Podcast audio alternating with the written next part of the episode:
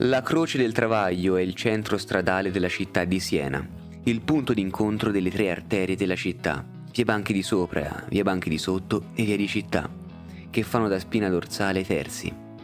Situata proprio sopra Piazza del Campo, deve il suo nome a un'antica croce che ne segnalava l'importanza e faceva un po' da cartello stradale, indicando ai pellegrini la via per Roma, quella per il nord e quella che conduceva al ricovero di Santa Maria della Scala.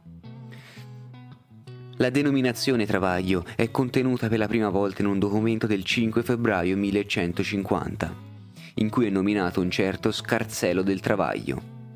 Il 19 gennaio 1369, alla Croce del Travaglio, le milizie comunali fedeli al governo dei riformatori sconfisse nella battaglia della Croce del Travaglio le armate imperiali di Carlo IV in supporto alla fazione ostile al governo dei Dodici e alla casata Salimbeni. Circa due secoli dopo, Giovanni Martinozzi vi batté i mercenari di Pandolfo Petrucci che voleva creare a Siena una signoria. In angolo con il vicolo di San Pietro si erge la torre di Rocca Bruna, un tempo altissima ma scapitozzata nel Cinquecento.